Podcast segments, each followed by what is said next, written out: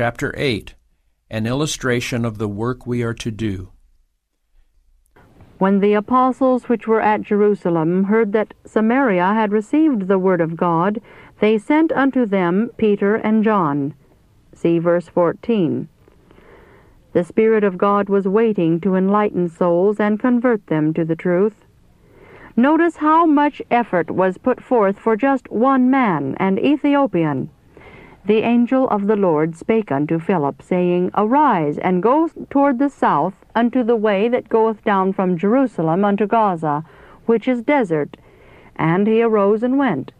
And behold, a man of Ethiopia, a eunuch of great authority under Candace queen of the Ethiopians, who had the charge of all her treasure, and had come to Jerusalem for to worship, was returning, and sitting in his chariot read Esaias the prophet.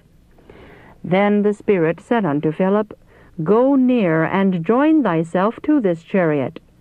And Philip ran thither to him, and heard him read the prophet Esaias, and said, Understandest thou what thou readest? And he said, How can I, except some man should guide me? And he desired Philip that he would come up and sit with him. Then Philip began at the same scripture and preached unto him Jesus. And as they went on their way, they came unto a certain water. And the eunuch said, See, here is water. What doth hinder me to be baptized? And Philip said, If thou believest with all thine heart, thou mayest. And he answered and said, I believe that Jesus Christ is the Son of God. And he commanded the chariot to stand still.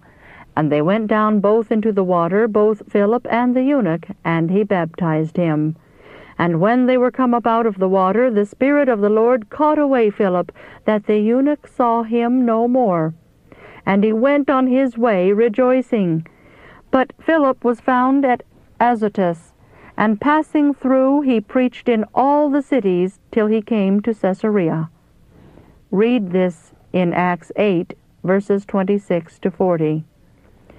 In the experience of Philip and the Ethiopian is presented the work to which the Lord calls his people. The Ethiopian represents a large class who need missionaries like Philip missionaries who will hear the voice of God and go where He sends them. There are those in the world who are reading the Scriptures but who cannot understand their import. The men and women who have a knowledge of God are needed to explain the Word to these souls.